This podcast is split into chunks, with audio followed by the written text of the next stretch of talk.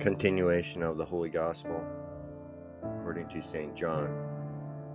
At that time, Jesus said to the multitudes of the Jews, Amen, amen, I say unto you, that the hour cometh, and now is when the dead shall hear the voice of the Son of God, and they that hear shall live.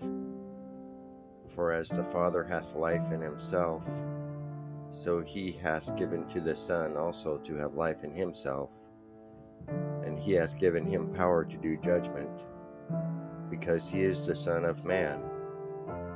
Wonder not at this, for the hour cometh wherein all that are in the graves shall hear the voice of the Son of God.